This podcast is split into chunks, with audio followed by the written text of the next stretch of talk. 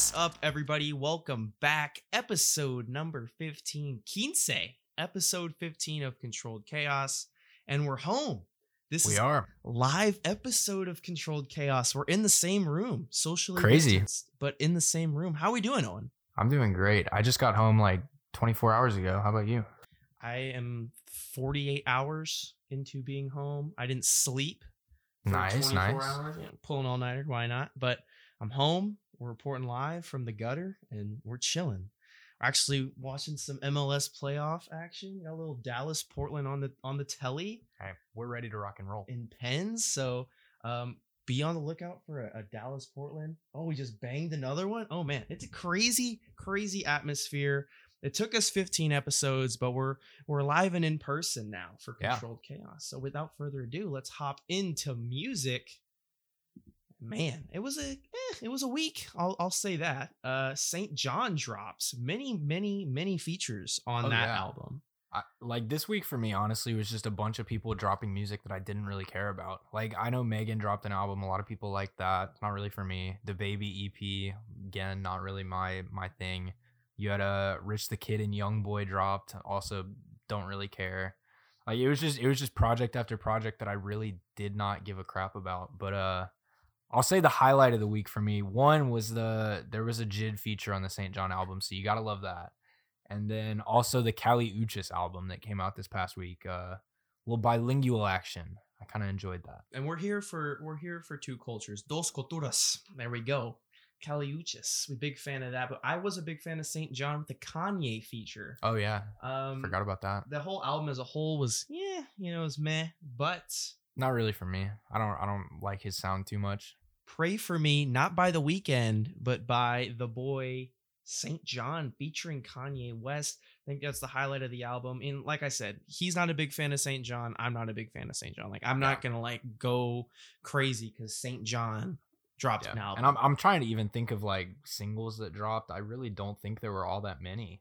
I mean, I, I could go I could go look really quick while we while we talk about some other things in the music uh, section, but I don't think there was much that dropped. Yeah, and partly be, partly due to that is it was just a really crazy week in sports. I mean, NBA free agency. If you listened to the wonderful NBA draft special, post draft special that we posted on Thursday, it was it's just been a crazy week. Music wise, we really haven't been focusing Yeah. that much on Uh, music. oh, uh, Meek Mill also. oh, there was a I, Meek I haven't Mill. even listened to that yet. I haven't listened to that. I But haven't. uh, but Meek uh, Mill, uh, quarantine pack, L- a little four song action. you we're know? here for a quarantine pack. I will say that. Hey, we we need it. been needed that. Um, but yeah, not really a crazy week in music. Oh, you know what we Um, forgot about? Sheck West dropping 2020 draft after going undrafted. Yes, I was gonna use that as the outro song because after we finished recording the NBA post draft special, we um I saw the Sheck West dropped a single. So he hyped up that he was in the NBA draft and all this and that. Didn't get drafted, of course, but drops a single after, and then he's announcing that he's gonna be playing professionally in Paris for the Paris for a Paris basketball team. So look out for Sheck West, Sheck Shakur, whatever you want to call him. Sheck Nasty. I oh mean, yeah. what a time to be alive if your name's Sheck West. I mean, Oh wow, six six and pens. six six Ooh. and pens. Man with the dreads just bagged it. Gosh, yeah, Ooh. a whole lot of Portland Timbers FC Dallas action. We'll keep you posted as we are recording the pod, but still, absolutely crazy stuff. Go Timbers. Go Timbers. Owen's a big Timbers guy. Uh, of course, the Houston Dynamo changed their name to the Houston Dynamo FC. Uh, they finished in last this year in the MLS. But back to music. Um, we had the American Music Awards. Yeah. Uh, the Weeknd performance. I, I was watching. I was just flipping channels trying to get to, back to Sunday Night Football.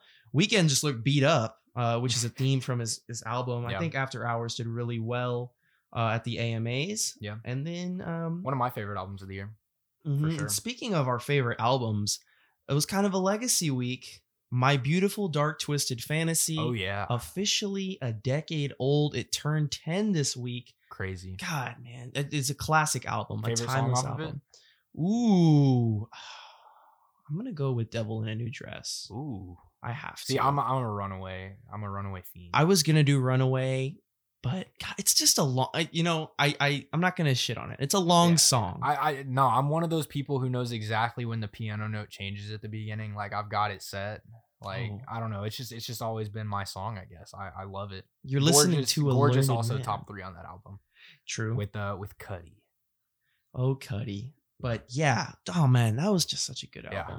What a yeah, and a lot of people have that, and we've seen it's been really interesting for me as of late. Just a lot of people posting like their Kanye tiers, their Kanye lists, their albums, and a lot of people, My Beautiful Dark Twisted Fantasies at the top. They but love it. I I mean, it's know. it's a great album. I think personally, on a like personal level of enjoyment, I might enjoy Graduation more. I know that's a hot take because I know a lot of people say Graduation has not aged well, but I, I don't know. It's just something about the sound of that album. Flashing Lights is always going to be my favorite Kanye song. Yes, Flashing Lights is just an absolute I love that song. banger of a song. You know, Homecoming. Homecoming. Another one. Oh, with Chris Martin. That's just a good song. We can go on and on. We talk about Kanye a yeah, that at song's so Chaos, nostalgic for me. That song, that album in general, just has so many memories for me. I think an album that gets slept on, and I don't know if it's slept on, but it's really good. It really meshed well in the whole sound of the 2016 era, and that's the life of Pablo. Oh yeah, man. I thought you were gonna say 808s for a second. Oh, Portland just lost. Portland loses. They saved it. Yo, FC Dallas on to the Wow. second round of the MLS Cup. Wow.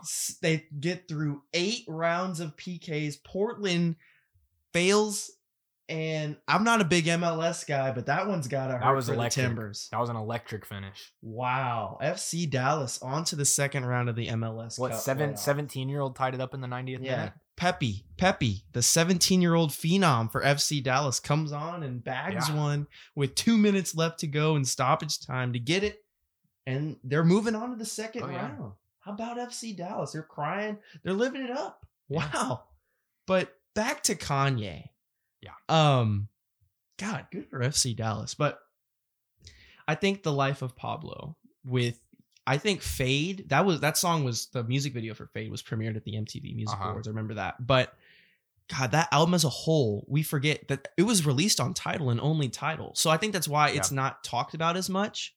Um Yeah, once it it did got take a while to get on Spotify. yeah. Once it got on Apple Music and Spotify, I mean, that album replay value. He was adding songs, Yeah. Pablo, all that stuff. It's really interesting how he did it actually. Yeah. Where like he, he kept going back and messing with it. But Mhm. I, I don't know. I some it's kind of a hit or miss album for me. I'm gonna be honest, because some of those songs I absolutely love. Saint Pablo is a top five Kanye song for me too. I love Sampha in that song. And then you've got what else? No, no more parties in L.A. Obviously, Mm. another classic Kanye song. But then there's some on that album that just don't hit for me. I don't know. Yeah. Like I, it's it's just some of them I've like honestly probably never heard more than once or twice, and some of them I listened to hundreds of times probably. But you know, you know what album I was gonna say is actually aged really well for me that a lot of people don't give enough credit is 808s. That that album created such a unique sound and it influenced people so much that I think I I, I don't know. That's always been one of my favorite, if not you know, like top top two or three Kanye albums. Also, probably yeah. 808s is it was so influential. It changed the sound of of hip hop in general so much. The way Mhm. he used it. I remember watching like I think it was Vox or Genius that made like a YouTube video, just like all these next wave of artists like your Travis Scotts and even you know Kid Cudi and Yeah. people like that, how 808 shaped their sound.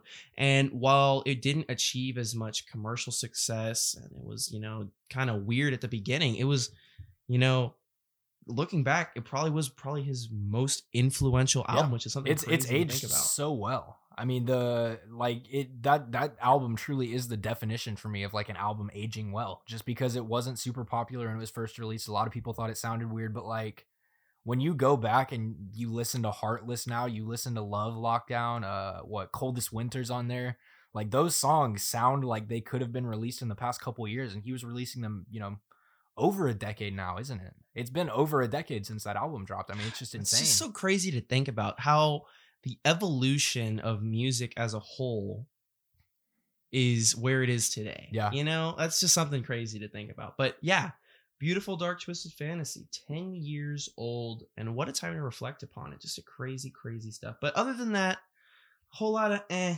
weekend music, nothing that we really like. I mean, big up H Town, Megan Thee Stallion, big fan of that. But That that album's gonna do numbers. yeah, I mean, that's gonna do crazy She's numbers. super talented, just not something I enjoy listening to personally. I guess I don't know. Exactly. Um, but big ups Megan Thee Stallion. I guess she's gonna go nuts. I think Yeah. she's gonna control the charts. Absolutely. Last thing, Drake, uh, out of silence announces a collab with Nike. There was like a very like weird trailer video that he posted on his Instagram. I was like, okay, maybe he's dropping a single, and no, it's with Nike. So I don't know. I think Drake he's collabed with Nike before with the OVO Hey, collection. Checks over stripes. That's what he likes. Yeah. Um. Yeah. So I don't know. I we're just waiting on Certified Lover Boy. I'm waiting on it for Yeah. sure. Absolutely. So that's all we got for you in music. You know, last week we did about 20 minutes in music. This week we're only going to do about 10 because we got a lot of stuff to talk about, including we do. kind of something sad. R.I.P. to Indiana You know what? I, I I'm not even that mad about it. Like I I am just because of the opportunity that Indiana was presented with in that game. But I talked about it last week. I said I don't think Indiana is gonna win. I think if they do, it's a ridiculous upset. All I said was the fact that Ohio State was a 21 point favorite was nuts, and I was absolutely right. I mean, Indiana was. I I think I- a two play sequence away from winning that game. I I think I can safely say that because they lose by seven points, and there was a two play sequence in that second half where they go incomplete on a wide open deep ball. It would have been, you know, 60 yards, put him in the red zone, set him up for a score. And then on the next play after that drop, they throw a pick six to uh to Shaun Wade, future future NFL player, Shaun Wade. Hmm. And and I mean, you know, I I think it was just a missed opportunity. I mean, Penix as it was, the Indiana quarterback got almost 500 yards passing. You know, he completes that. He's up at 550. He misses that that interception. There's no way they don't win that game. I think because their their defense was swarming for most of the game. There were it was kind of a hit or miss thing where sometimes Ohio State would just march down the field and sometimes you know it would just be turnover after turnover. I mean, three three interceptions for Fields. He had three all of last season. None coming into this year. Yeah, and I will say one thing. I I had respect for Indiana's head coach, but I gained so Yeah. much more after the game. Oh yeah, did you did you listen to him after the yes, after the game, uh he posted on his Twitter page his kind of pep up speech. He's like, Y'all could have given up, but y'all didn't. Y'all Yeah. fought through it. And you know, those are the type of coaches that are gonna A, you know, get their team places, but B, they're building Yeah. men out Oh, there. it was it was a perfect post game speech too because it's not just him going easy on them talking about you know the moral victory blah blah blah of only losing by a touchdown to Ohio State in that fashion, but you know he said like you know we'll be back you know we played we played we didn't give up, but he you know he simultaneously you know conveyed to them like hey we got to start winning those games eventually. He said you know I'm not gonna lie I'm ticked off at the result right now I'm kind of pissed that we lost that game because of how winnable it was, but you know what you guys didn't give up and that's you know a, a positive to look forward to for them because I know they got Wisconsin in a couple weeks. That's going to be a great game. Possibly decide whether they go to a New Year's Six bowl, depending on how uh, the rest of the season for Northwestern plays out. Because uh, I think we can get into that right now too. Northwestern and Wisconsin. Yeah, what a good win for Northwestern. I mean, it was just closing out Ohio State. I mean, I I was very surprised to see Fields throw three uh three interceptions. Oh, yeah. that was kind of crazy for and me. And they were they were like un, unforced errors too. I mean, there was there was one where he was just going down to the ground. I think it was a third down, and he just threw it up to anybody, and it was it landed right in the hands of the guy. yeah. And uh, you know, there were just, you know, throws across the field that weren't as accurate as they should have been. You know, it wasn't like Indiana was making outstanding plays. I mean, they were truly mistakes by Fields, and it, I think it go- comes down to the defensive scheme of Indiana. They're they're unconventional blitzes. They love sending corners on blitzes. They love sending all their linebackers. I mean, it's a team that loves to just send the house against you, and it worked against Ohio State. And then I'll I'll close it with this. Ohio State has only played 4 games. Notre Yeah. Dame has played 8. If we're going to talk about the college football playoff and Ohio State's only going to have 6 data points or 7 data points in a potential college football berth, playoff berth. I don't know if they're statistically going to be better than a Cincinnati team that's undefeated. And that could be a bold take, hot take. I That don't is a hot take, I mean, I mean, if, if you're a team in Cincinnati, you a taking control on the field and b taking control off the field, being able to go out there and get those games in and not have to worry about COVID. You should be rewarded. And hey, that. they were down too. They were down in this last game against UCF. UCF said, "Hey, we want to be the only undisputed national champions in the AAC," and they almost took him out. It was a three point victory. I think they UCF was up most of the game. Yeah, it was a very high quality American football. Yeah, the Power Six, maybe Power I- Six. they, they're working their way up there. I'm not gonna lie. Cincy, UCF, U of H has looked good at times. At least, I mean, imagine if U of H still had D'Eriq King. I think they're probably a top 25 team right now if they Yeah, do. most definitely. There's there's a ton of potential in that conference. They just need to keep going. I'm, Tulsa is ranked. How about the Golden Hurricanes of Tulsa? I mean, I they, it really is a talented conference. I mean, we joke about like you know Power Six, but it, it truly is on its way there. I think Uh, Mhm. it could be at least.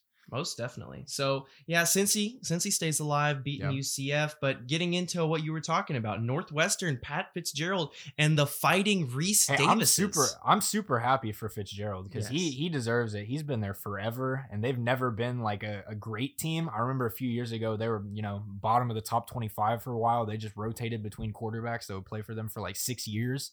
I think the last one was Clayton Thorson. Clayton Thorson, man. I was just the- about to say the one that I remember. name. Yeah, and they they were always kind of bottom of the top twenty five, but never like you know a, a powerhouse. They were never going to beat like a Michigan or an Ohio State. And they go out this past week against a top ten Wisconsin team, and they their defense just shut them down. I mean. I know uh, we talked about it a lot after Mertz tested positive that like that was a huge loss for Wisconsin. And he was back on the field yesterday and I mean Northwestern just shut him down. He threw 3 picks, only had one touchdown. They only scored 7 for the game. I mean, it was a it was a huge showing by by Northwestern's defense, especially. Yeah. And like I said, Pat Fitzgerald, he knows how to coach a football team. He does. And one of my buddies at Arizona State said that um, with Harbaugh essentially gone, Fitzgerald is probably a, a, a favorite to take over that Michigan job. And I I like that take, but at the same time I don't because Fitzgerald has been at Northwestern. He's so dedicated to that he's team. dedicated to that team. You saw him. Uh, who was it? I think it was Joey Galloway. Um, said on a college football show for ESPN earlier in the week that Northwestern's just a bunch of fighting Rece Davises. I mean, essentially implying that Northwestern has no talent and they're just a Yeah. bunch of random guys going out there. And then they go out there and play Wisconsin, who you know that I'm telling you that first game of Graham Martz Mertz, he came out there that first game for Wisconsin. He had himself a day. Yep. And then you go out there and you shut him down. Northwestern was in control of that game the entire time. And I think it's time that you put some respect on their name. So, of course, Fitzgerald goes in there. You could hear players running off the field screaming Rece Yeah, Davis. yeah. You could tell that Fitzgerald was were- talking to him They were that. hyped up. Yeah. So I I think Northwestern is, you know, who would have thought going into this year Northwestern in a New Year's Six? And hey, they're another team that plays that underdog role perfectly because they've been so far off the radar for the past few years. And I know last year they were awful. I mean, they were one of the teams where they were on the schedule and you just kind of wrote it off. I mean, who are we playing the next week? This is an easy win. Kind of just move on. And I, I think it's really, really interesting that Northwestern is playing that role as an underdog in the Big Ten this year. Uh, Indiana's playing that role in the Big Ten this year. I mean, I looked at the standings for uh for the Big Ten. You've got Northwestern and Indiana up at the top of their their conference or for of their division of the conference. You've got Purdue up there, and you look at the bottom. You know what? Two teams are combined one and seven coming into this past week: Michigan and Penn State. who would have thought that? Preseason top twenty five teams, and they're one and seven. I mean, it's just insane how they're. I mean, they're essentially just switching roles. And I know Purdue this past week got absolutely screwed out of a win. They should still be a one loss team with their only loss coming to Purdue or uh, to Northwestern. I mean, that was. Did you see that offensive pass interference call? I I didn't understand. I felt so it was the worst call I've ever seen. I think it was brutal. That's terrible. So you said one in seven combined between Penn State and Michigan. Yeah. So Jim Harbaugh and James Franklin combined make a little less than fifteen million dollars. I don't think Tom Allen's making that. I don't think Tom Allen, and I'm sure as hell don't think Pat Fitzgerald's making that much. I mean, I can't even tell you who uh who Purdue's coach is. Is it Brohm? Is that his name? Oh yeah, it is Brohm. I think I think it's Jeff Brohm. Jeff Brohm. Is that his name? Yeah, Jeff Brohm. Yeah, Jeff Brohm. I bet I bet he's not making that much money. the fighting Jeff Brohm listed at four point eight million Okay, okay. dollars. Uh, that's crazy. Uh, but yeah, if you get down to the numbers, man, it doesn't take. It takes a lot of heart to win some football games, and when you're you're a guy like Pat Fitzgerald, you're a guy like Tom Allen, you're going out there, you're fighting for your team. You're there for your team. So if for a guy like, I'm not gonna discount the way Jim Harbaugh coaches, but these guys are similar to PJ Fleck in the fact that they are not they're not only invested in you as a football player, but they're invested in you as a man as well. Yeah. It's both a personal and athletic level that they're they're coaching and teaching on, and it, shows on the field. Yeah, it These- shines through in those programs. These players have each other's back. When you look at Michigan, do they have that team No, I- chemistry? I, like the Big Ten, especially. I know we're talking about it. The Big Ten, especially those smaller teams in the Big Ten that don't have kind of as big of a reputation, they are trying to build homegrown talent. I mean, it's it truly is like a brotherhood when you're playing for one of those teams, and they have that reputation. You know, the the Illinois, the the Northwesterns, the Iowas, the Purdue's, the Indianas. I mean, those teams don't have a reputation on the national level, at least not in football. And you know, their their football teams are going out there with no expectations. I know Indiana didn't have much of an expectation this year, maybe a bowl game. They made one last year, but I, I don't think anyone expected them to go out and beat Penn State and Michigan to start the year, be ranked in the top 25, you know, nearly beat Ohio State. I, I think it's just it's really cool to see what's happening in the Big Ten right now. In in football and as we'll get into later, basketball, because there's some there's some surprising top teams in the Big Ten in basketball too. Iowa and Illinois, both top 10 teams yeah, in preseason. that's going to be something. I'll tell you that much. But staying in the NCAA, we're going to get to men's basketball as that starts this week, and it starts with a uh, with a with a lot of good matchups. But we'll Oh, get yeah. into that.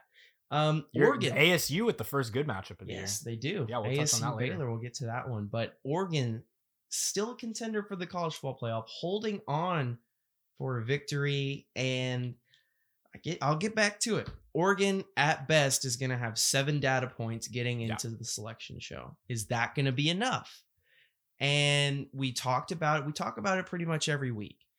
It's so uncertain at this point Yeah. how many games you're going to play. And we're seeing it right now. You're looking at an Arizona State football team that's only played one game. They've already canceled two. There's no room to schedule them. Yeah. At most, they're going to have five games. Five games. And I mean, I mean, going going further into that, if if they choose to look at individual games because there's so little, I feel like they can almost look at it at an individual level. Oregon didn't really deserve to win that game. I don't know if you saw it, but the last play of the first half, uh, the the quarterback of the other team threw a hail mary, and it was picked off and returned for a touchdown by Oregon. They were essentially handed seven free points at the end of half at the end of the first half. How much did they win by? Six. And I think that's the reason why you have a team like USC who has gone out there and done their due diligence. They're 3 and 0 and they're only ranked 20th because the competition in the Pac 12 just simply isn't cutting it, I don't think, this year. And Yeah. when you're having a team like Cal and UCLA, because Arizona State tests positive for COVID, they're scheduling games the two days before. You're finding out that you're going to play at the Rose Bowl against UCLA two days before. I mean, it's just sloppy. It's Yeah. very I think at this point, I think the Pac 12 really needed everything to go right COVID wise for them to have any chance at playoff teams. And I think, you know, the the outbreaks that have already happened within the Pac 12, you know, ASU being one of them, I think it's pretty much shot that season to hell. Like for the Pac 12 at least, I don't think any of those teams can can go to the playoff at this point. And I know uh it's CBS Sports. Jerry Palm still has Oregon in the playoff Yeah. for some reason. I don't get it. What type of crack are you I, smoking? I would Jerry rather Palm? have an undefeated Cincy team, or even a I would argue a one loss A and M or Florida team, or Georgia, hell, any of them in the playoff over Oregon. I don't I don't understand why they're so set on Oregon being you know a playoff contender because I just don't see it right now. Yeah, and then even get to get into that point. Uh, news comes out two days ago that uh, the Pac-12 is going to allow them to schedule non-conference games when there's already a schedule set in stone. It Yeah. doesn't really make sense for that. So there's essentially saying have a backup plan just in case the other team gets COVID. So if it's not, if you, they said Larry Scott said that it was not safe to go start a football season for them. Well, if that's the case, then don't just play. Just don't play. You don't have to play. No one's telling you you need to play. I understand you're going to lose out on a lot of money, but if you're going to go out there and your restrictions and whatever are not going to be up to snuff, and you're going to have players getting COVID like this, then it's just not smart to play because now you're having teams like Washington asking BYU, "Hey BYU, do you want to play?" We know it's one week in advance. Well, what's BYU supposed to say? Yeah. you know, it's it's just very Especially when messy. they're in the they're in the middle of such an important season. It, it almost becomes an inconvenience, I would think, for teams like BYU because they're literally top ten, undefeated. They've got their schedule set in stone. They know who they're playing the rest of the year. They're looking at it like, hey, we went out. We're probably in a New Year's Six game, or at least very possibly. If you're an undefeated team sitting in the top ten, I don't see how you're not in a New Year's Six game. And if you get like a Pac 12 team like that who can put you on upset alert a week beforehand and you have absolutely no scouting on them, if I'm anyone in power at BYU, I'm saying hell no. Mm-mm. I don't want to play them. I mean, I, I don't think they're going to be takers. And I think the Pac 12 honestly is just kind of screwed at, at this point. I mean, I don't I don't know. And another conference and the reason why we're opening ourselves up to the idea of a two two teams from one conference like two teams from the ACC like Notre Dame and Clemson making the playoff is because the Big 12 is cannibalizing itself yet again. Everyone has two losses or more. exactly. Ohio or uh, Oklahoma oh, uh, Oklahoma Oklahoma State and Iowa Bedlam State, Texas, all- And- all four of them have two losses. yeah so there was Bedlam Saturday Night Football game of the week and you know Oklahoma goes out there and Spencer Rattler looks like a dog and Yep. there goes Oklahoma controlling the game Yep. and the fighting Mike Gundys are two losses. two losses.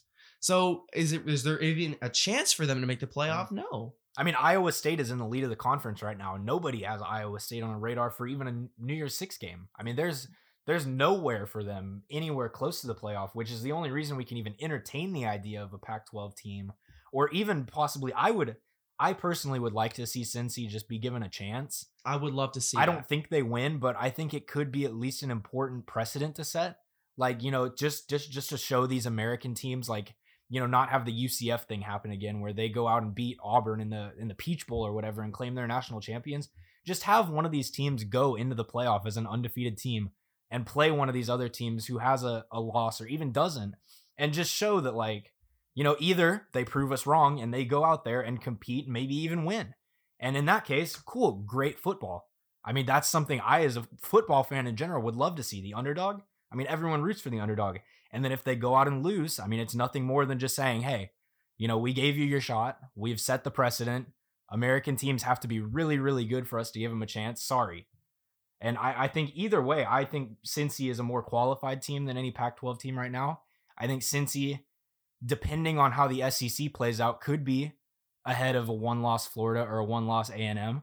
And I, I don't see why you don't give them a chance at this point. Yeah, most definitely. And I like you said, it, it sets the precedent. I think the closest we got to an American team making the playoff was that one year U of H played Oklahoma Yeah. to start out the year. I mean, they were on a crash course to make the college football playoff. I think that was the last year under Tom Herman, but of course they didn't end up making it. Um, but you know, you need to give teams like that an opportunity. With, ever since the playoffs started back in 2014, it's always been how does it make sense for a, a team that is not playing top tier talent to make a, give them a chance. That's the whole point of the college football playoff was to give other teams a chance to win. Yeah. That it's not just down to one and two, it's one through four or one through eight, maybe one through 16, uh, depending upon if they were going to have and that expansion. that year too that uh UCF beat Auburn in that New Year's Six game too. That was the year that Auburn won the Iron Bowl against Bama, wasn't it? And that was their whole argument was they beat Auburn and Auburn beat Bama, and then Bama won the national title. So like UCF should have been the champion because they were undefeated and they beat the national champion, or the the team that at least beat the national champion. But I, I, you know, in hindsight, I would have loved to have seen that UCF team play Bama that year. I think that would have been huge. yeah, to just have to see. you know? McKenzie McKenzie Milton playing against Bama, that would have been absolutely electric. Yeah. That what was that team had what? Was it the Jalen Hurts team? Yeah. I, I believe so. I believe Yeah. that was a Jalen Hurts team. So you got young Jalen Hurts, McKenzie Milton, and UCF, Parker Boudreaux, all those guys, man. I'd be that. I'm down for that. I'd be down for that. But you know, that's the thing. Everybody talks about we need if we're gonna have the playoff, we need to expand it. And if not, have a potential for these these other conferences to have their own championship. That way they're not just sitting there.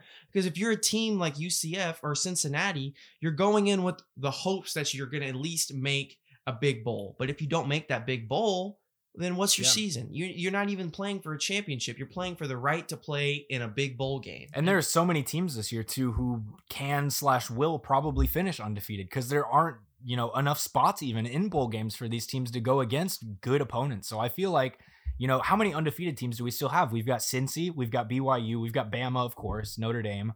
But getting into like the smaller schools, Cincy, BYU, Marshall's still undefeated. Don't forget about the Chants who of pulled out a big the victory. Chants comeback victory this past week against Appalachian State. Oh, what a great win! But I mean, th- those teams. I mean, Coastal Carolina is probably not going to get an opponent as good as them in a bowl game. I think there is a good chance at this point. Like we were joking about it at the beginning of the year when they got into the top 25, but I think Coastal Carolina more than likely at this point finishes undefeated, or at least they're a favorite in every remaining game on their schedule. Probably the same for Marshall.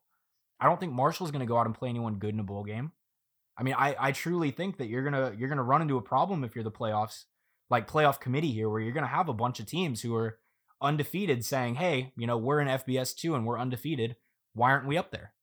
Yeah, and it's going to be really interesting. So the college football playoff, the first week of their official committee rankings, is going to come out on Tuesday, and we'll see what Yeah. they're thinking. I mean, I think the I think the top four is pretty much set in stone right now. I think Bama's one, Notre Dame is two, Ohio State's three, Clemson's four. I don't think Mhm. anyone's going to argue that for now until something changes.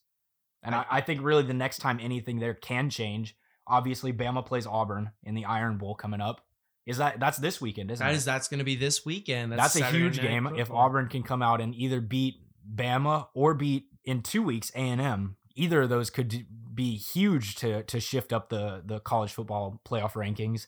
And then also, you know, obviously the ACC championship is probably coming up. If Notre Dame can hold on against North Carolina this week, uh, who's really their only difficult opponent until they get to the ACC championship at this point, that's going to be the next game that really matters because Ohio State they don't play Wisconsin this year. Their schedule is pretty much done at this point. They're they're not playing anyone that's even top twenty five caliber the rest of the year, and So- I, I think they're pretty much set it for for the playoff.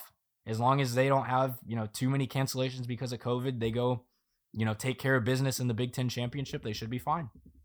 Yeah, and I I have a feeling that once we get to the Iron Bowl, if we see a team like Bama lose to Auburn, I mean, just think about it there.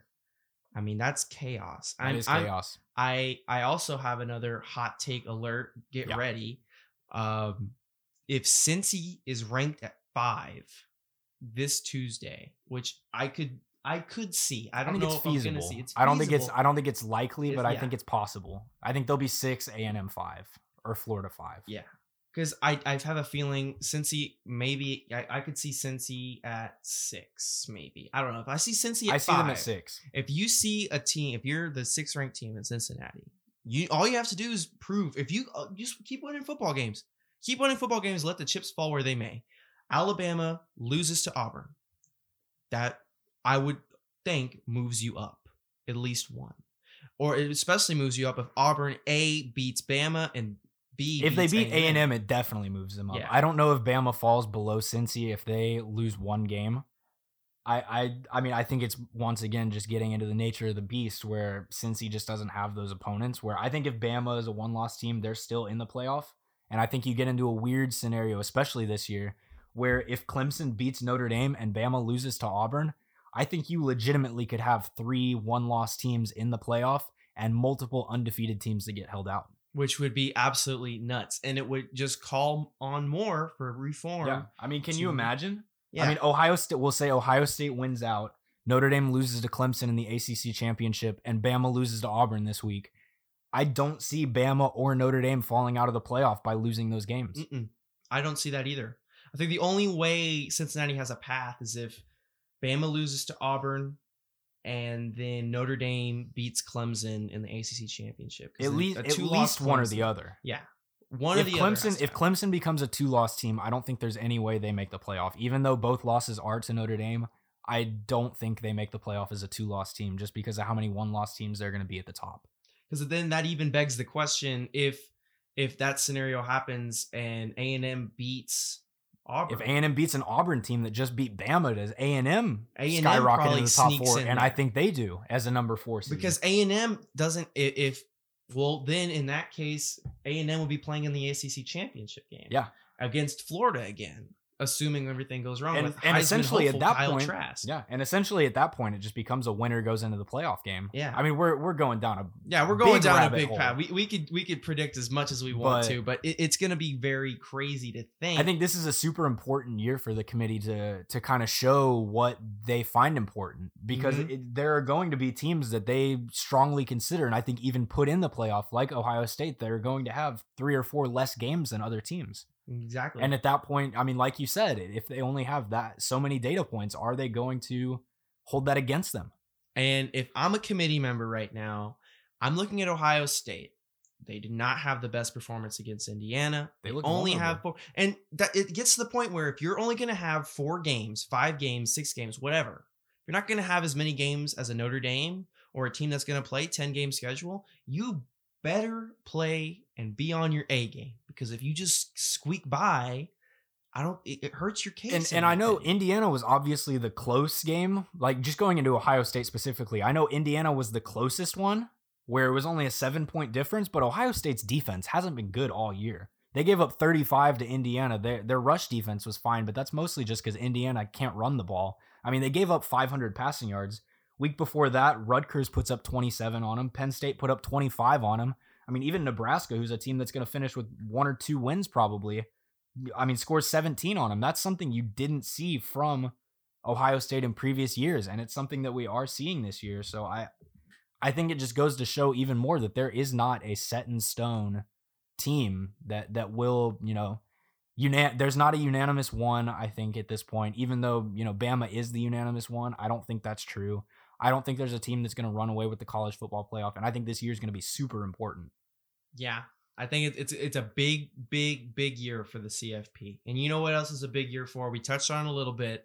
How about those damn Coastal Carolina Chanticleers in their teal field going out there and taking care of business against Appalachian State? What a big statement victory for them. And we talked about them as one of the undefeateds, but I mean, you saw Grayson McCall go out there and you saw that Coastal Carolina team. They were resilient He drops dimes. drops dimes. And the Appalachian State team is no joke. They have been the talk of the Sun Belt ever since they've beat Michigan.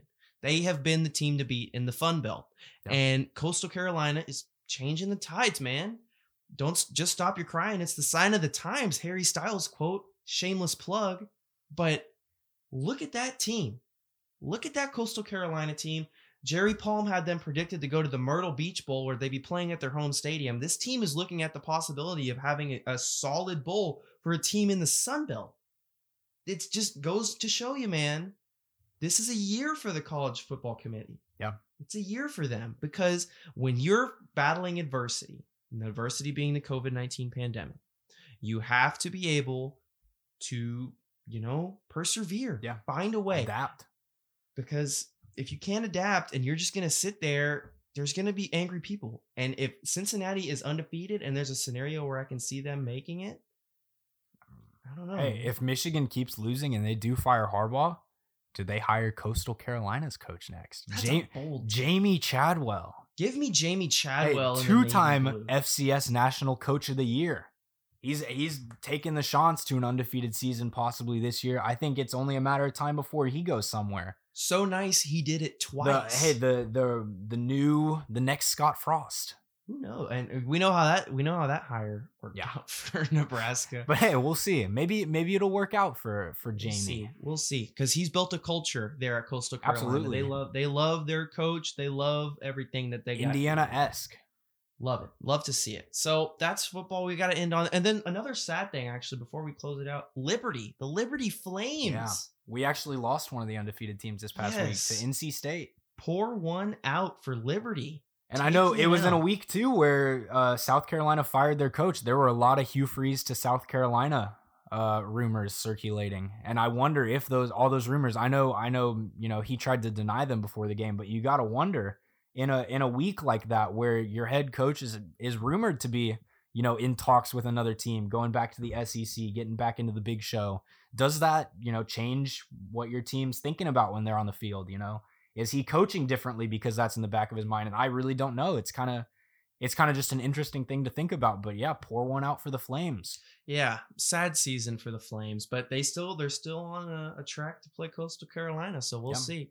Uh, but yeah, that's what we got for NCAA football. It's just a whole lot of speculation at this point. It really depends on how the chips fall because it- there's one team that I know is going to fight their way through it. It's Cincy. They really don't have that Yeah. other a big test until they get to the ACC, AAC championship. So we'll see. But long, as always, onwards to football. Sunday football, that is. And we'll start on Thursday. Uh, the Seahawks take back the division for now. Yeah. And that And was hey, a solid victory. It was. It was a it was a back and forth affair. I know uh they had Lockett back. That was huge. He had a touchdown. And uh I think it was even maybe a slower game than normal for DK, which is, you know, not saying much cuz usually he's outstanding, but uh, I, I know that was a that was a really fun game to watch at the end. Kyler was driving at the end of that game and just kind of stalled out right around you know field goal range. Obviously, they needed a touchdown, but I think that that is a huge win for the Seahawks. I mean, they needed that desperately, especially with uh the Rams on Monday Night Football tonight. If they are able to beat the Buccaneers somehow, I mean, I the Buccaneers are hot right now, but if the Rams go out and they get a victory and also move to seven and three, that division's still up in the air. And I mean, the Seahawks need to win all those games. Yeah. Man, I one thing I love the neon green units Oh, yeah. for the Seahawks. That is clean. And hey, can I also add they still have the home field advantage. They Mhm. still got no fans. They haven't lost a game at home this year. They're two and three on the road. The ghost of the 12th man. The ghost of the twelfth man at CenturyLink. How about that? It's still there. DK Metcalf only had 13 points. I only say only, but still 13.6 That's what I'm saying, like, fantasy points. It's lower than normal for him. It's a quiet night, but it's still a solid night. You know, it's just been a nasty year. Yeah, absolutely. And obviously, you know, they got Lockett back. That's part of it. You got multiple receivers to throw to now, but I mean, that receiving core is dangerous. And they did that. They were able to beat that Cardinals team without any running backs, basically. They're still missing Carson and Hyde. They've got DeeJay Dallas in the backfield. Yeah. So I mean, that's that's a team where Russell Wilson really is. I they they live by the Russell Wilson and they die by the Russell Wilson. Mm-hmm. And in the games that they've lost, it's been because their quarterback performance wasn't up to par. I mean, the running backs haven't been exquisite all year. They're just getting killed by injuries there. So I mean, it really does come down to what Russell Wilson and that receiving core is able to do. And they they are elite most weeks, and when they're elite, you better watch out because they're going to win. hmm And it's something to look forward to. You know, Russ, his MVP chatter kind of cooled down over the past couple of weeks with a couple of lackluster performances. But hey, is it is it back? It wasn't back? it wasn't a great game, but he got the job done. Exactly. And That's all you need to key. do. That's the key. You, you just keep racking up the W's and you're chilling. And for a team that needs to start racking up the W's, I was actually fairly surprised by the play from our wonderful Houston Texans at an open roof NRG Stadium. Yeah, first time in a long time. First time in six years the roof has been open to NRG Stadium. Hey, no And the- crowd noise. Might Yeah, as well. The Texans pick up a victory, and it was mainly because they decided, "Mm, you know, we kind of don't, we are not that good running the football, so Yeah. let's just let our best player Yeah. Do what he needs to do. They and only, they let they Deshaun only ran the ball like 13 times, I want to say, with running backs, and it was for like 19 yards. So why keep doing it? Just Mm-hmm. take take the Indiana approach. Indiana threw for 500 passing yards. Why not just air it out? And I Deshaun Watson's your best player. Why not utilize him? And that's exactly what they did. And I know even when you do that, I mean, even his his rushing game, he had that rushing touchdown today where he just absolutely barreled over. Oh yeah, Who was it? Was it McCourty? it was McCoy. It was one of the McCourty brothers. He absolutely Yeah. barreled through McCourty. That's the equivalent of getting a poster in basketball. He just up on the right Trucked stick, him. truck stick, and he's in the end zone. You don't know what hits you. Yeah. So, and then I think my actually my highlight of the week for the Texans is how about long snapper Jon Weeks? Oh yeah. He has passed the record. He has now played the most games in Texans history. Beautiful. Love to see it. The Baylor product, Jon Weeks. Beautiful. I think it's 170. He passes Andre Johnson. And you know, we're just pumped for Jon Weeks. Absolutely ecstatic Absolutely. for the long snapper. And hey, how about how about uh stepping in for some for some injured wide receivers? Keke Coutee getting in the end zone. Yeah, first what- time he's seen the field when was in a the while. last time you heard the name Keke Coutee since we drafted him? I mean, the guy He was good his rookie season too when he played when he was healthy. And it was almost like Bill O'Brien had a vendetta out against him. He did never touch the field. And then now under a Romeo Crennel regime, he finally gets on the field after the Yeah. releasing of DeAndre Carter. They need people to run back kicks, and why you not got, Coutee? Hey, I Cobb was out for the game. He he got hurt on that touchdown catch. I know Stills was on on the sideline with a leg injury.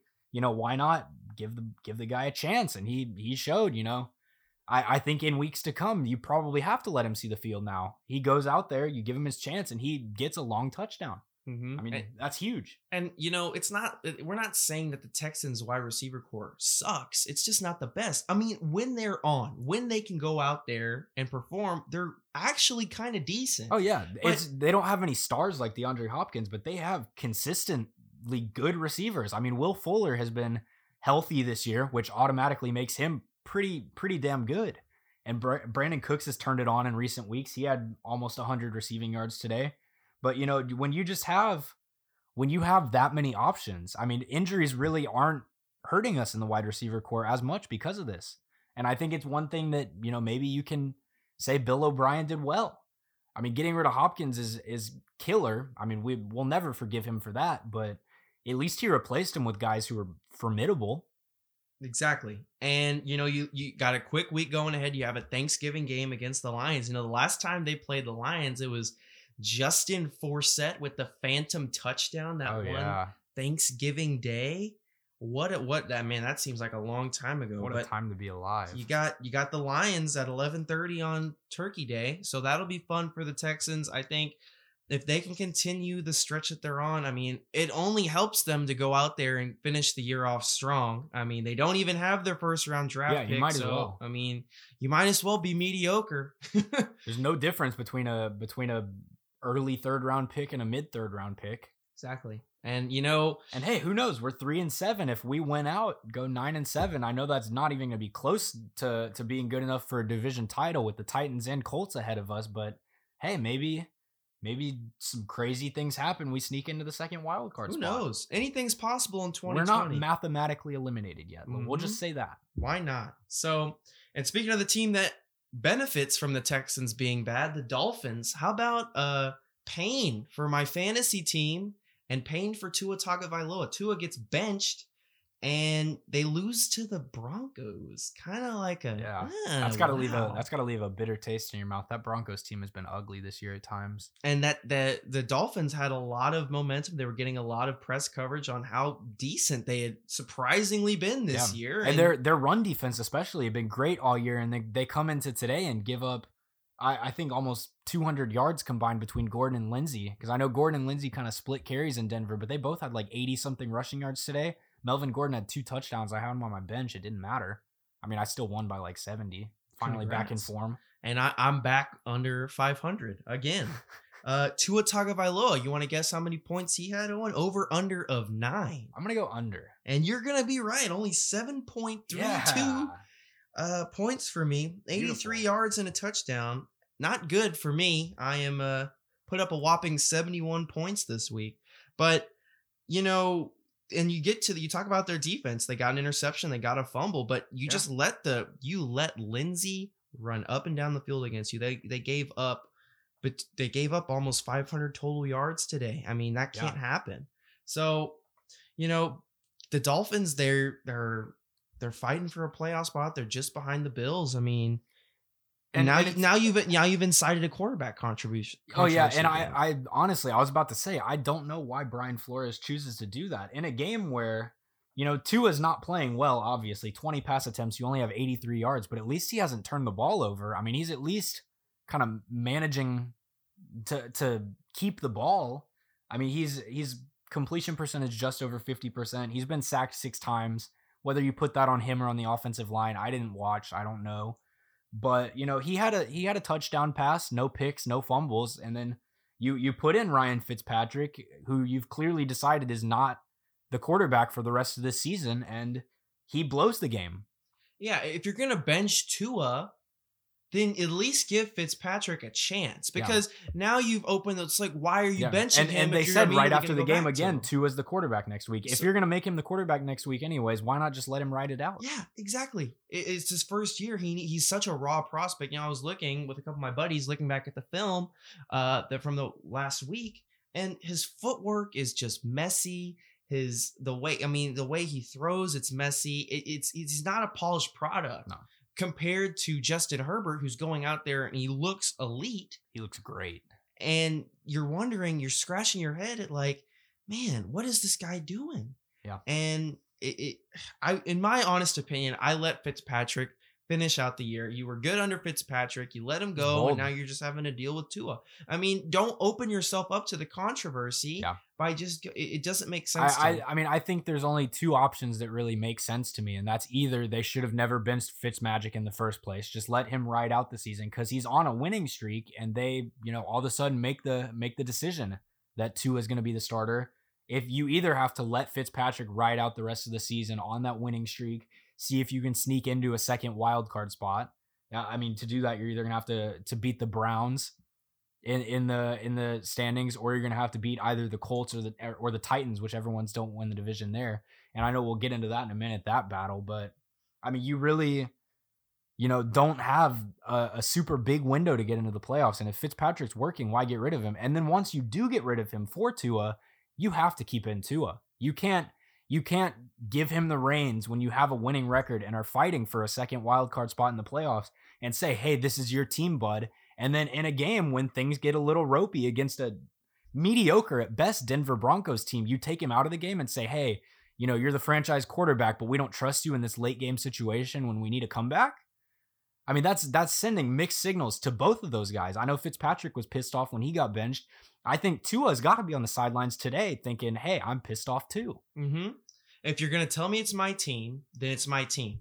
But if you're gonna just play the tango and you're just gonna dance around the fact you you got to choose one or the other at the end of the day. Yeah. So it'll be interesting to see that dynamic. But you know, the only backup quarterback I'm here for is MVP Jay Walker Oh, yeah. going out there with a hurt Teddy Bridgewater, balling out, shutting out Matt Patricia and Without McCaffrey Lions. too. Without Christian McCaffrey, glimpses of the Roughnecks. Just he was he was throwing dimes today. MVP Jay Yeah. Walker. I'm here And you know, two interceptions still not ideal, but you know, solid completion percentage. He had a touchdown pass to uh, I think it was Curtis Samuel. But you know, I I think that's a great receiving core. It's a great place for PJ Walker to be because of all the weapons they have, especially if McCaffrey's healthy in that game and they're missing Bridgewater. I mean, I think you could see someone that's you know similar to in talent, or maybe even surprises you. I I mean, in comparison to Teddy Bridgewater, I don't think he's all that different. And I think it just goes to show you what kind of talent there is out there. Uh, I mean, undisputed uh, XFL MVP PJ Walker. I'm telling you, He's got a future in the NFL. If it's not with the Panthers, if they don't bring him back after this season, he's got a future somewhere. yeah, and he's proven. I mean, he's yes, he only had put up ten fantasy points. Yeah, whatever, but.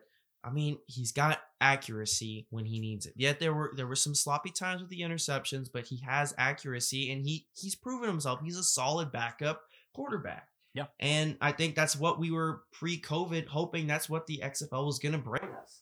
We were going to see these stories of these players who just didn't get their shot for whatever reason.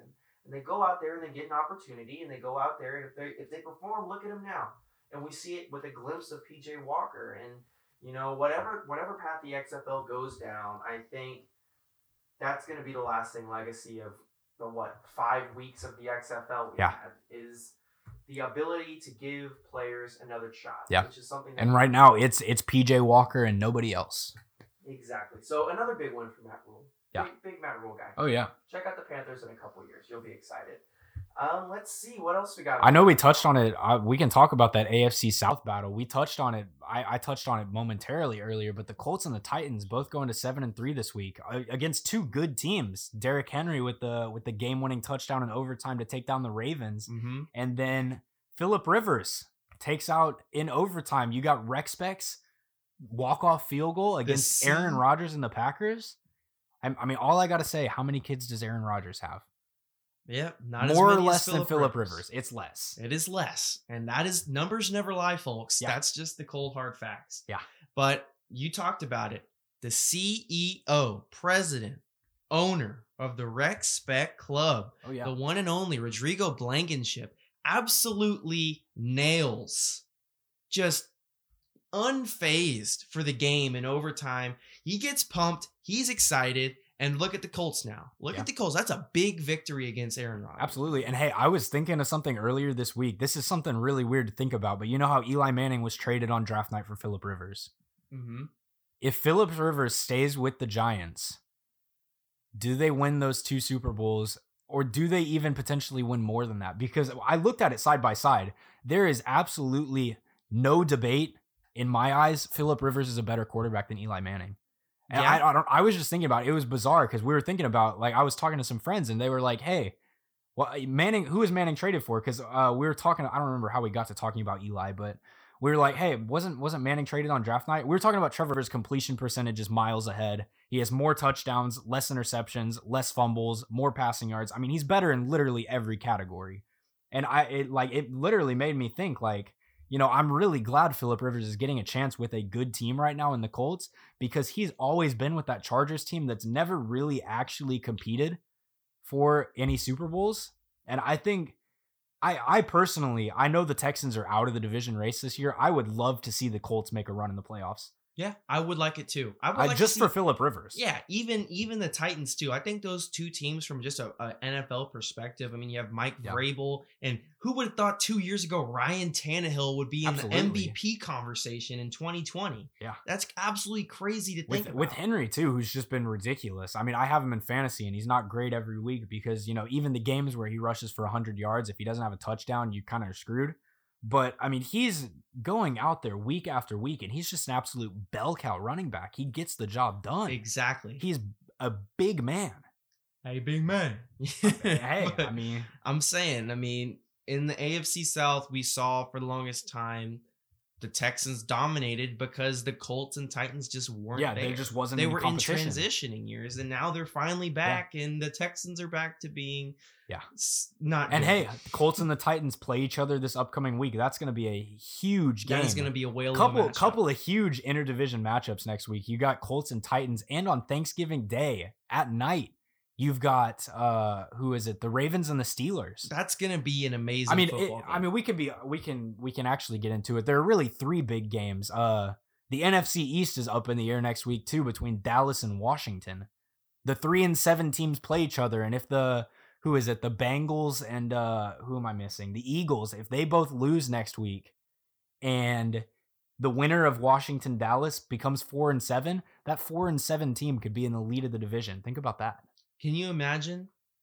I mean, we literally could have a game next week between Washington and Dallas, another one on Thanksgiving Day, where the winner of that at the end of the week is winning the division. Can you? It's just crazy to think the lack of competition. Yeah. I mean, it, it's just it's sad. Coming into about. today, they were they were both two and seven teams, and, And- they could literally be in the lead in their division on Thursday. It's it's nuts, and we can touch on that. I mean, how about Andy Dalton and the Yeah, I the- mean- the boys? I mean, uh, I, let's be honest, there wasn't much defense in that game on either side. Th- those are the two I would argue of the bottom probably four or five defenses in the league. But I mean, Dalton looked good. He finally came back off the COVID list. He had that concussion that uh, from that nasty hit, and and he was back and he looked decent. yeah, he Uh, looked. they put up what 31 points. Had that had that nice drive at the end of the game. Found uh, Schultz, I think it was, in the end zone at the end for the win. hmm And you know, in in a, in a year that hasn't been a lot to be happy about as a Cowboys fan, I mean that's a quality How victory. about that? And how about Gary? I, I'm, I, you know, the Vikings lost, whatever. But Gary Kubiak, I was just so I was taken aback by there was little boot play that Kirk Cousins ran to perfection, Yeah. and you know Adam Thielen had a day too. I brings mean, back memories of that that old Texans team with It Schaub at the helm. Schaub and That Andre was Johnson. the most that was the most beautiful play in football. I will always argue when it was going on was the Schaub play action bootleg to either Oh. Andre Johnson or Owen Daniels or how about this name Kevin Walter. Oh my gosh, Kevin Walter. That was man. such a nasty play, and it worked so well on that team, especially when we had Foster as the running back. Yes, because That play was so that. Oh my gosh, no that that play was that was the wave because it, it- you could you knew the play was coming as soon as he, Schaub faked the handoff and he starts running Yeah. to the right like uh oh Yeah, here comes trouble and here, it was here's just Dre down the middle of the side just there and Dre it's there. And that was that's It a, was beautiful. amazing play. I was that's just something that I really enjoyed and I love seeing Gary Kubiak still in the game. That's just wonderful. Um Super Bowl champion Gary Kubiak. Put some respect on his name. Um yeah yeah it, was not a good defensive matchup No, there not at Um, all. and I think I'm getting just continuing with the sad stuff we got to feel bad for Joe Burrow you talked about the Bengals a Yeah. t- a little bit we did touch Um, on it. Joey B, uh, torn ACL, and he looked decent from, you know, the beginning of the season. I mean, he's you know number one pick, and you know we'll see next year. Yeah. We'll see next year. I, I, I, you know, that's just the stuff you hate to see. and and it's such a hard thing to watch as just a fan in general too and you saw it from the players when uh when he was being carted off there were washington players around him too i mean washington players were taking a knee on the sideline they were just as upset about it as cincinnati players were and cincinnati fans and that you know just goes to show how big of a name that is, how big of a face he is in the league right now. And you know, I think a bunch of people had a bunch of expectations for him. And you know, just having to put those on hold for an entire, you know, half a season going into next year, it's just tough to watch. Mm-hmm. Very much so. So, and kind of the crazy thing about that, he lost to Alex Smith, who himself is battling back Yeah. by a much worse leg Yeah. injury. So it's crazy to. It's I- been so weird to think about because Alex Smith has been involved in multiple of those injuries this year. He's playing against Burrow today when Burrow gets it. He went to replace Kyle Allen, who suffered a gruesome injury. I mean, one of those where you just cringe when you watch it. And it's just so, I don't know, weird to think about to me. Like, what is going through Alex Smith's head when he watches that, when he's on the sideline and he sees, you know, the guy ahead of him or the guy on the other side of the field that he's playing against suffer one of those injuries? It's got to be, you know, just hell in his mind. It has to be. And gosh, if, if you would have told me after I watched that Alex Smith special that he was gonna go out there and play football again. I would have told you you're crazy. Oh my Yeah. gosh! If you watch that E60 special, you you you'll be wondering how in God's name Yeah. is this guy playing football right I mean, the, the dude literally almost died. Yeah, so eh, that's just crazy. But big ups to the Washington football team for getting the dub. and Maybe they'll go out there and make the playoffs. Who knows? Who knows? Gosh, Anything- man, it's up in the anything's air. possible. Um, you know what could have been possible is the Raiders beating the Chiefs twice in a year, but I guess the Raiders are just a big fan of the soft Yeah, zone and Taking just- notes from like the 2018 Texans. Yeah, I mean, you just let the Chiefs and Patrick Mahomes You, just I- yeah, you cannot do that against. Patrick Mahomes. You can't run a soft zone and not expect Mahomes Mm-hmm. to exploit it. Especially because they were up three at the time, weren't they? When they scored the touchdown. I mean, if you just play defense like you've been playing all game and you're able to at least limit the Chiefs to a field goal, I mean, you're playing good offense. You've put up 31 points on the day and you could have had more. I mean, at that point, you're just hoping you win the coin toss in overtime. Exactly. And it And if becomes you, a- yeah, and instead you run this soft zone and essentially let them march down the field. Travis Kelce's wide open on the end in the end zone because they bid on a Mahomes like kind of scramble sort of thing, like running up, uh, and they just completely left Kelsey alone in the end zone. And if I'm Jon Gruden, I'm livid. I mean, Yeah. your, your team was in that game. And, you know, and I the thing I hate too, they, there's still 28 seconds on the clock. They get the ball back, and there goes Derek Carr, first pass pick. Yeah. And he doesn't even have any emotion. Yeah, He's he kind of like, just "Eh, shrugged it off. It He's is like, what "Eh." it is. It's like, man, you're if you're trying to be great, Yeah. if you're trying to contend for a championship, you can't be satisfied with throwing a pick when you still have 20. Yeah, yes, it's implausible you're gonna go down the length Yeah. of the field in 28 seconds. But on a Jon Gruden team, I mean, come on, that's not something Gruden wants to see. You watched him on Hard Knocks. You know what kind of guy he is. He is not going to take kindly to something like that. And I, I'm just, I, I was watching it with you. I don't know what Carr was thinking. I mean, he like the the play itself was bad. Mm-mm. We're just kind of lobbing it up. Sorensen had the easiest interception of his life, probably. And it was an But, easy yeah. touchdown too with the Absolutely. soft zone. I mean, they It basically just gave that game away. It, it, if you it, like I said, it gets back to the point. You've already beat them once. Big statement victory. It's the key to your season so far. And you go out there and you're trying to go win another Yeah. football game, and you just And that puts know, them at seven and three too. That puts them right in the middle of that wild card race. And now instead, I mean, the AFC. I we took we joked about the Texans going to the playoffs, like how it wasn't you know completely impossible still. But I I mean, let's be honest, they're not going to because the AFC wild card race is going to be really really difficult this year. You got the Dolphins at six and four in second place in their division. You got the Titans at or er, the Titans and Colts tied for first at seven and three. So you got a seven and three wild card team there. You got the Browns at seven and three, second place in their division. You got the Ravens at third place in their division at six and four. There's so much going on in that division right now. There is absolutely no way to know who's going to take up those wild card spots. And I, I really think like that's a game that the Raiders needed. If you win that and you're seven and three, tied for first with that wild card spot. I mean, yeah, we're looking at it right now on the TV. Speaking of the devil, right as I said it, the Titans and Browns both seven and three in the wild card right now, and then you've got the Raiders, Ravens, and Dolphins tied at six and four for that third spot. And if you win that game, you're in, you know, sole possession of one of those wild card spots. That goes a long way. and you essentially control your own destiny. Yeah. But now you're you're fighting again. So you And, know, and the Dolphins have a free win basically next week. They're playing against the Jets. I know they were, you know, the whole quarterback controversy. Tua's coming back next week. You know, see how he plays, but it's against the Jets. I mean, let's be honest, that's probably a win for the Dolphins. So they're about to be seven and four. I, I, it's it's just it's a game that the Raiders could not give away, and they did. Mm-hmm. And I think I think that's a game where if they don't make the playoffs, that that comes back to haunt them. That you know sequence at the end of that game. and now you have to go pitch a shutout. So we'll see. I, you know it's something where you got to come correct, and if you don't come correct, you don't know what's gonna happen. So now we're gonna get on to it, man. We we had a whole special about it, and the free agency starts, and you know Wednesday night we were just still up in the air about the Rockets, but. Uh, we were hoping that they were going to make a couple big moves. They made one in general that I love, and it's Christian Wood. It is. man. A, I like that signing. Christian Wood, the 25 year old big man. Hey, man, Christian Wood's a nice player, okay? And he fits in perfectly with James Harden. So, Oh yeah.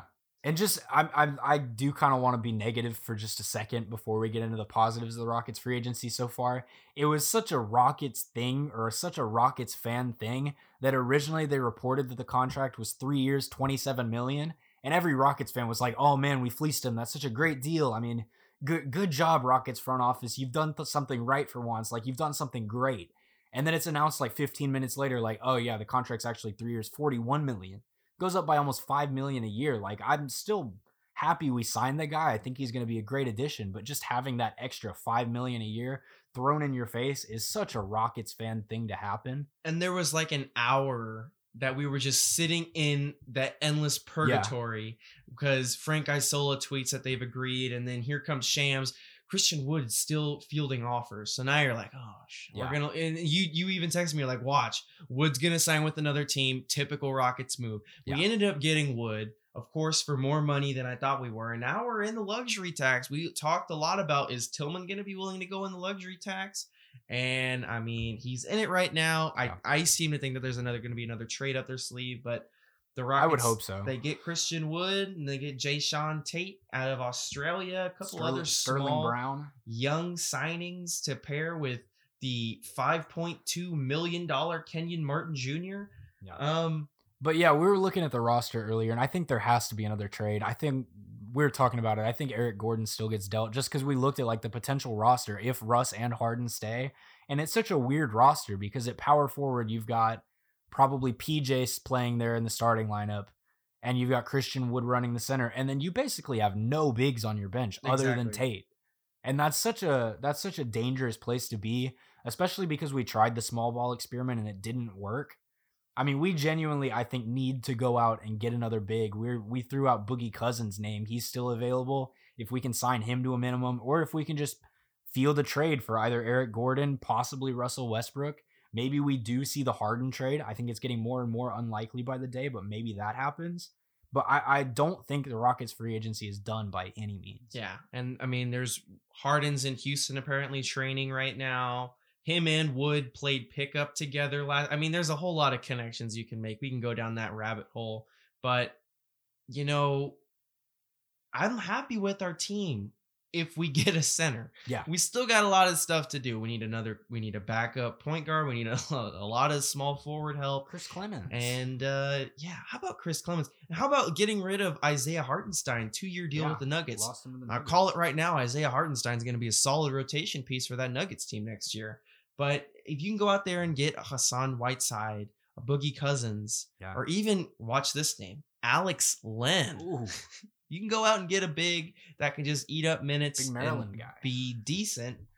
You're in a good spot because if you look at this Rockets team at full strength, obviously no one's going to be the Lakers. We'll touch on what the Lakers did and how they are, you know, managed to get even better. the clutch sports team of the it, it's just crazy but you're still one of the top four teams in the west in my opinion if you run it back. Now if not Possibly. who knows? And this all really hinges upon if christian wood can play like he did last year. Because going into going into the suspended of play wood was one of the best centers in the league And hey, he was one of the first people to get COVID. I don't know if you remember that, but he tested oh, positive. that's right He he was actually his best game of the season last year. He had like 32 points, like eight rebounds or something. It was one of the last games, if not the last game he played before the season got shut down. He literally played that game with COVID, we later found out. And it was his best game of the year. I just think that's really funny. And I, I don't think it's like necessarily a strategic advantage, but I was joking about this like, hey, he's already tested positive. He's not going to get it again for a while until the virus mutates. I Mhm. mean, hey, I mean, he's a guy that you can depend on to be out on the court as long as he doesn't get injured. He's not going to have any virus related issues. So at least for now, that's a slight W, I guess. Rafael Stone playing 4D chess out here. He's here. playing chess. I mean, that's that's actually that's deep insight right there. How You about like that? Rafael Stone? That's a solid that's a solid insight, and that's a solid pickup for Rafael Stone. Uh, another great solid pickup was the Lakers picking up Montrezl Harrell. Yeah. man, the the rich keep getting richer, man. I Did you see? Uh, did you see Patrick Beverley on Twitter after it yeah, happened? P Bev was like, oh he was, man, he was pissed. Yeah, I mean, and I would be pissed too. I mean, this guy came out for that Clippers team and he showed out for them. Yeah. And he- he's getting his bag. I mean, two years with the Lakers and I mean, you kind of saw. I, I mean, I know a lot of people kind of saw it potentially coming that he was going to leave, especially after last year's playoffs. He kind of struggled. Uh, he had some issues in the bubble. I think he had to quarantine at the beginning of it because he violated the the protocol. But I, I think a lot of people, or for a lot of Clippers players and fans, it was kind of a kick in the face for him to go across town, go play for the Lakers. I know. And hey, that Lakers team's getting better and better by the minute. They they got rid of JaVale McGee, but they, you know, minutes after they traded JaVale McGee, they go out and sign Marc Gasol, a new veteran center that they can start, give give decent minutes. That team, uh, like I said, the rich keep Yeah. getting richer. They're I getting mean, they're getting better by the minute. think about that starting five we were talking about. We got they re-signed KCP. Yeah. Then you got They trade for Dennis- Schroeder. They got Dennis Schroeder, and you got LeBron, Anthony Davis, and Marc Gasol. Or you can even bump Davis to the five and start either Kuz or Montrezl Harrell. I mean, that's deadly. Yeah. that's crazy. That's a great, great seven man. That's the best seven man rotation in the league. I don't think there's any argument. So I mean, nobody. I mean, you don't. Warriors don't have Klay Thompson this year. They pick up Kelly Oubre to supplement that. But I mean, really, Kelly Yeah. Oubre? Come on, let's be real. I mean, what do the Bucks have anything they can put up against that? I know they got Jrue Holiday from the trade, and they've got Giannis and Khris Middleton, uh, Brook Lopez. But after those four guys, I mean, they fall off so heavily. I, I guess they brought in Bobby Portis.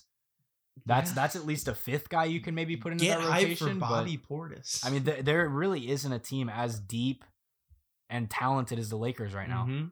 That's a solid, solid rotation. And you know, the Clippers had to do something to supplement that. So who do they get? The man, the myth, Serge Ibaka, the Yeah. cook himself. Big signing.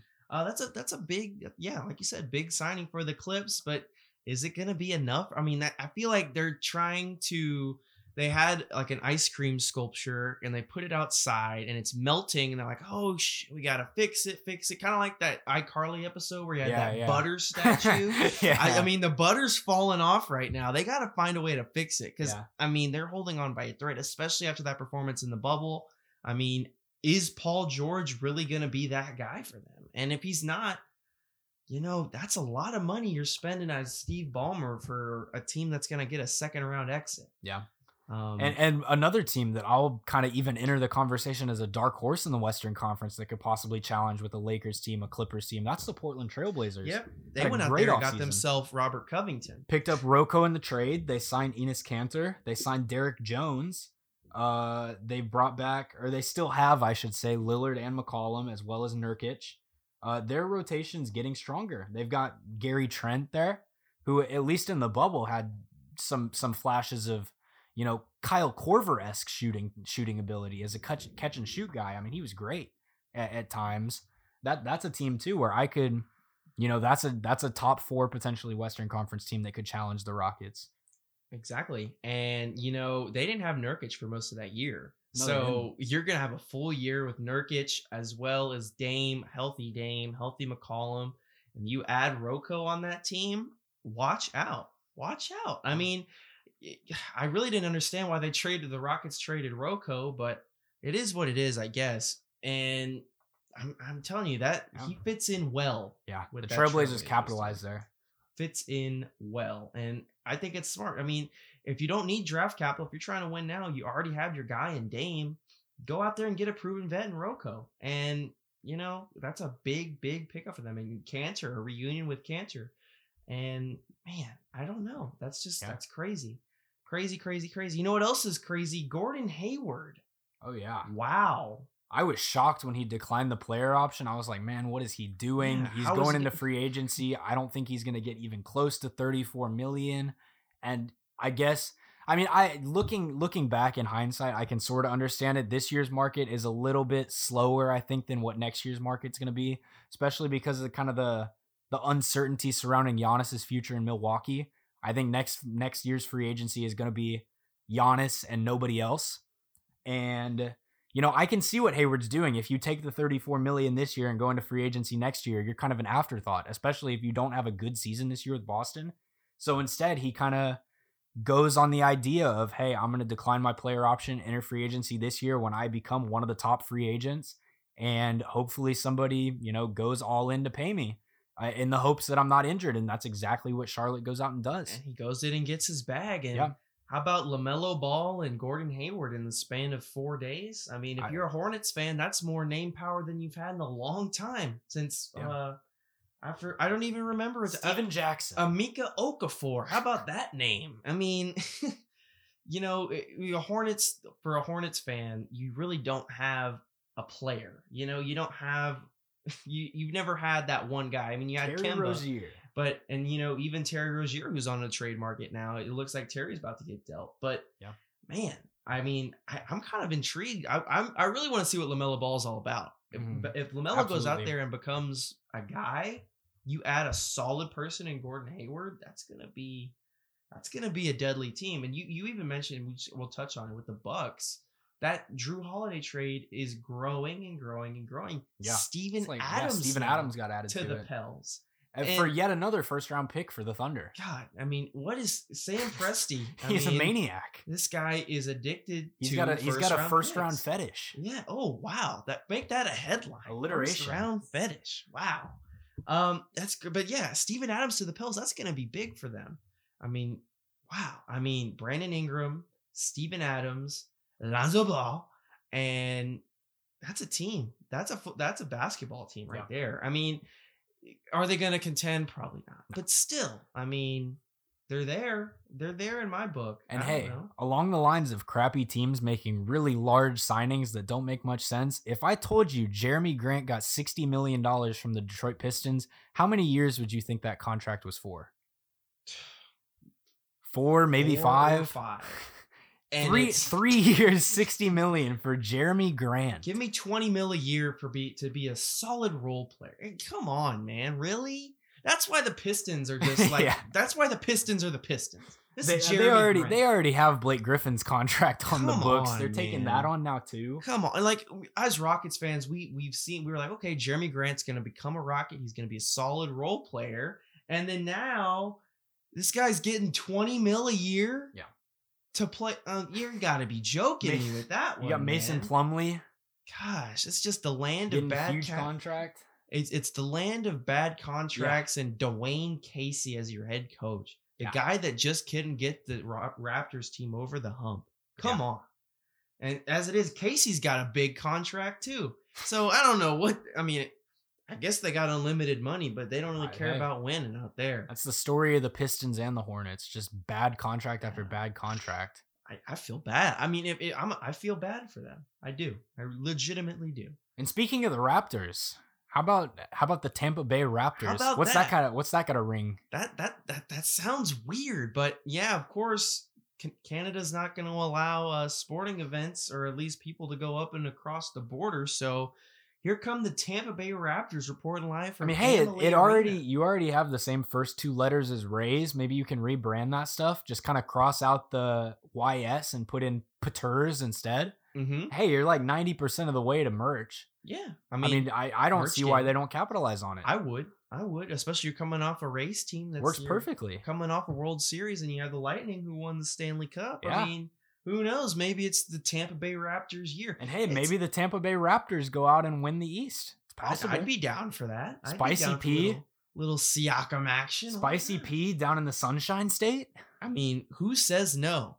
I certainly don't. I don't either. I mean, that's gonna be. I'm fun. excited for that. I'm pumped for the Tampa Bay Raptors, and you know, I'm also pumped. You know, we had our frenzy. I don't. I don't even. I don't even think Woj went to sleep for two nights. Yeah. But we've had our free agency frenzy. Bobby Marks is saying 89% of all roster spots are filled. So We still got that last 11% to look forward to, but it's been hectic. So we'll see. Rockets still Yeah. need to get, make a couple additions, like you said. Maybe we get Boogie Cousins. Yeah. Who knows? And and hey, on top of free agency, we did get some big extensions too. oh, yeah, we did. We did. We uh we got Jayson Tatum, uh Donovan Mitchell, and De'Aaron Fox all getting max extensions. and that's big. That's big. And Yeah. we talked about. I mean, Fox is going to be a guy now with Haliburton as his maybe the yin to his yang. Yeah. I mean, that Kings team can make a. Bagley Who possibly starts to live up to potential. And Spida getting his bag is something. yeah, I that makes seeing. yeah, I mean, that's that and Tatum we kind of him and knew was coming. It makes sense. But mm, for over the Fox, past I year. mean, that's the Kings team. And hey, I know, I know. Woj away. mentioned it earlier. Is I we were kind of looking at it earlier, the dicey situation in Miami with Bam Adebayo's contract, because I certainly think he's worthy of a max extension at this point. But they're it's looking like not going to give it to him. He's going to become a restricted free agent next summer, which gives them the flexibility to possibly go out and sign Giannis or another large free agent. Because I mean, we we were talking about it. What's the worst thing that happens if you don't think you can get Giannis? I guess what you do is you whoever signs Bam, you just match the offer sheet Mhm. and he comes back to Miami. And maybe, maybe, you know, you're taking the risk that he doesn't come back if he likes the offer or if he likes the team better on the other end and he's kind of pissed off at Miami for not re-signing him earlier. But hey, I mean, it's it's a risk they're willing to take, I guess, for Giannis. And I think Bam probably understands that at least a little bit.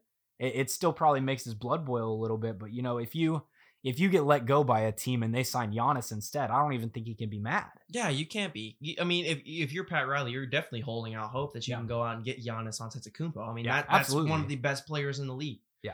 And if you're if you can make the bid, and especially him and Jimmy Butler, that'd be Yeah. absolutely. And we were talking too about how that first round pick they had was so big. They uh they drafted Precious and Precious Achiuwa. It, it, if they do lose Bam next year, he essentially takes his spot.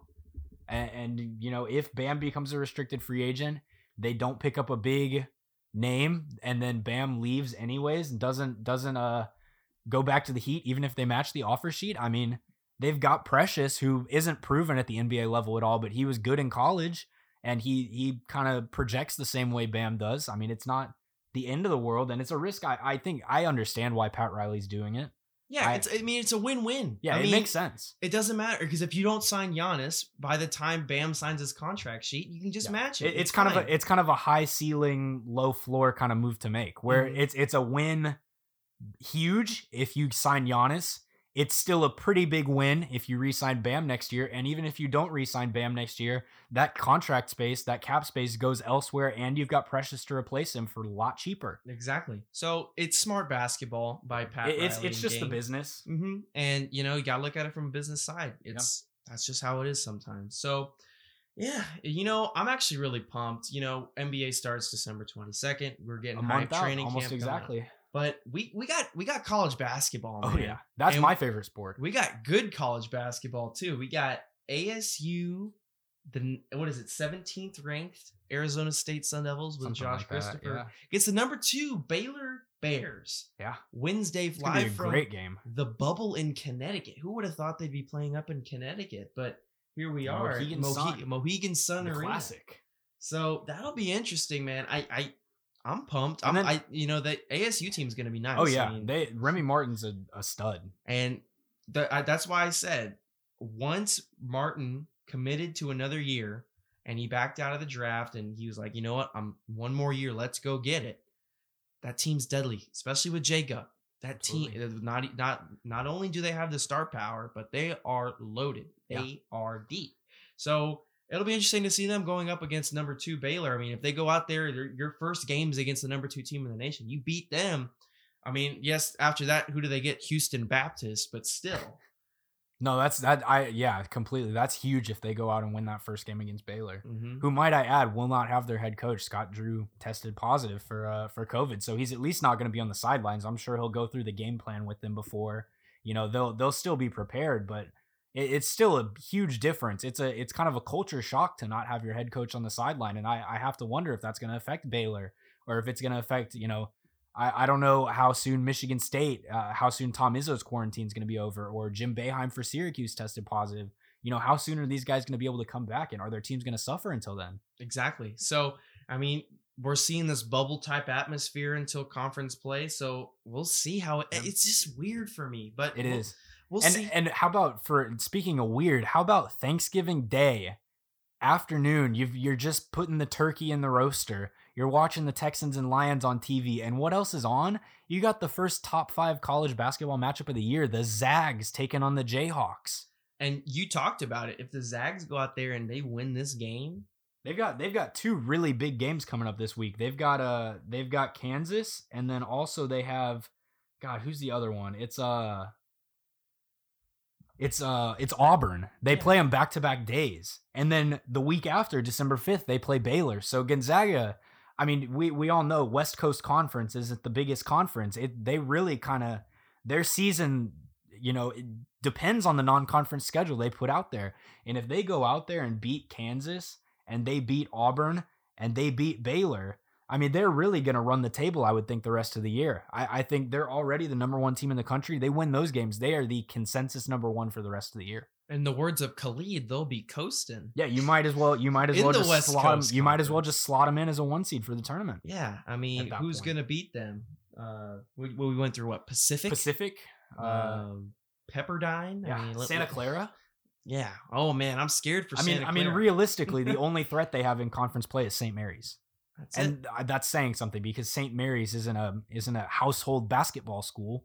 Mm-mm. You know, they've been a six seed in the past few years. I think was their highest tournament appearance. But I, yeah, I mean, we we kind of you know I just touched on it. If they if they're able to win these first few games, they are in a, a cruise control essentially for the rest of the year. Yep, exactly. So it'll be interesting to see. We got college basketball, man. Yeah. I mean, we're putting the Infinity Stones back together. We're gonna get more sports are back, and we love to see it. We don't love to see is uh, Robinson Cano with a PED suspension. We're gonna Oh. close out with just a touch of MLB, and that was the really much we we said it's gonna be a slow off season, and the big news this week, Cano. Yeah, kind of kind of takes away from any sort of Hall of Fame argument he would ever have because I know like i- i- at least you could have argued before this like if they start letting in Bonds, Clemens, Sosa, if they start getting the votes, then maybe Cano is the next one who falls in line of that list who, of guys who have gotten trouble or had their name tarnished by PEDs. And I I mean now that he's had the second test and he's suspended the whole season, I think there's absolutely no way he makes the Hall of Fame at this point. And honestly, what's he thinking? He's like 37 right now. His career is on- on the on a downward spiral. He's, you know, not going to be great even if he does take PEDs. He's losing it athletically. Why not just go out peacefully? You've had a great career. You've only gotten trouble once. Maybe if these other guys start, you know, getting Hall of Fame votes, you'll fall in line. And I, he's completely eliminated that chance at this point. and it's crazy. They traded for Robinson Cano for yet again Jarred Kelenic, who watch out for him. Top prospect in Top uh, prospect. Seattle's farm system. So it, it's I it's such a fine line. You know, we see it happen every. Also, Harry Styles reference. Let's go. Um, it it is. It's such a fine line that you cross when you see all these PED suspensions, and you know you're trying to make sense of it. You're like, man, this guy. I don't even think he could be possible of doing it. And then you see it, and it's just it's it's disgusting. It, it's sad to see Yep. your your childhood heroes not be your childhood heroes, and it's. It, I feel so and bad. especially for a guy like that, he's not even in the prime of his career. What are Mm-mm. steroids going to do for you? Are you going to go from batting 220 to batting 240? It's like, I mean, come on.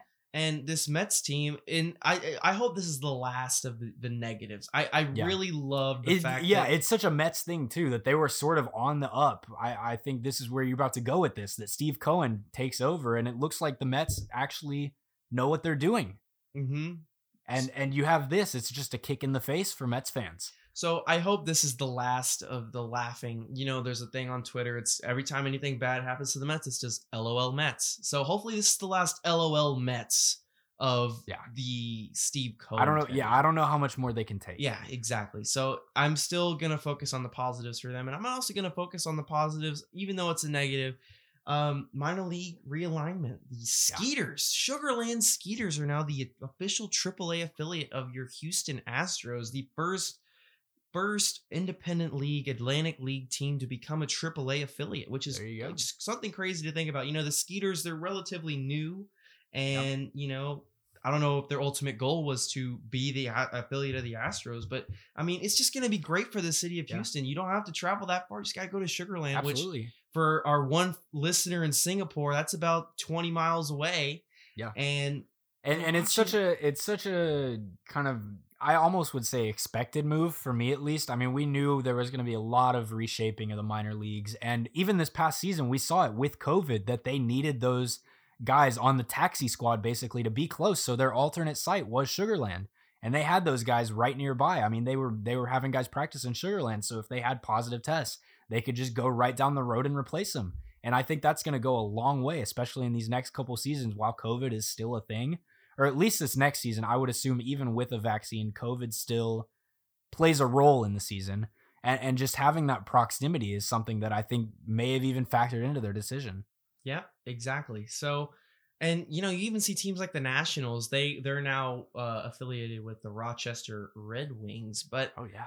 uh, even the, the Nationals this past year, they were in Fresno. I mean, if you're in Fresno, that's That's across the country. exactly literally. that can't work. So now I think it's. I mean, the Astros were even close with Round Rock, but for them to be as close as Sugar Land, Yeah. where they're theoretically going to be living in the same city, um, it's going to be good for them. I just still I hate this whole minor league Yeah. realignment. I'm just you know hoping, like I we've said, do your research on the minor leagues and how Yeah. terrible people are treated, and you'll be sickened by the thought of how baseball works. And Yeah. that's the theme, I guess, this week is it's And just hey, a business. Speaking of the minor leagues, the Astros minor league specifically, pour one out for Super Jack. Jack Mayfield. Jack Mayfield is now gone. an Atlanta Brave. long gone. long gone, long gone, long gone, long gone. Yeah. Jack Mayfield, man, spring training hero Jack Mayfield is now an Atlanta Brave. And uh, we lost Tanielu, didn't we? Yeah. Too. Tanielu was the other spring training hero. I remember watching him each of the past like three or four spring trainings. and one of the guys, saying, hey, he's the guy that I was like, why is he not up. getting a shot? yeah, absolutely. I remember. I mean, the, the, Astros thing. were calling up guys from A ball, and Nick Tanielu's not even getting a yeah, chance. he was like the best player in our spring training. Like every year, like I always watch him. Like, what?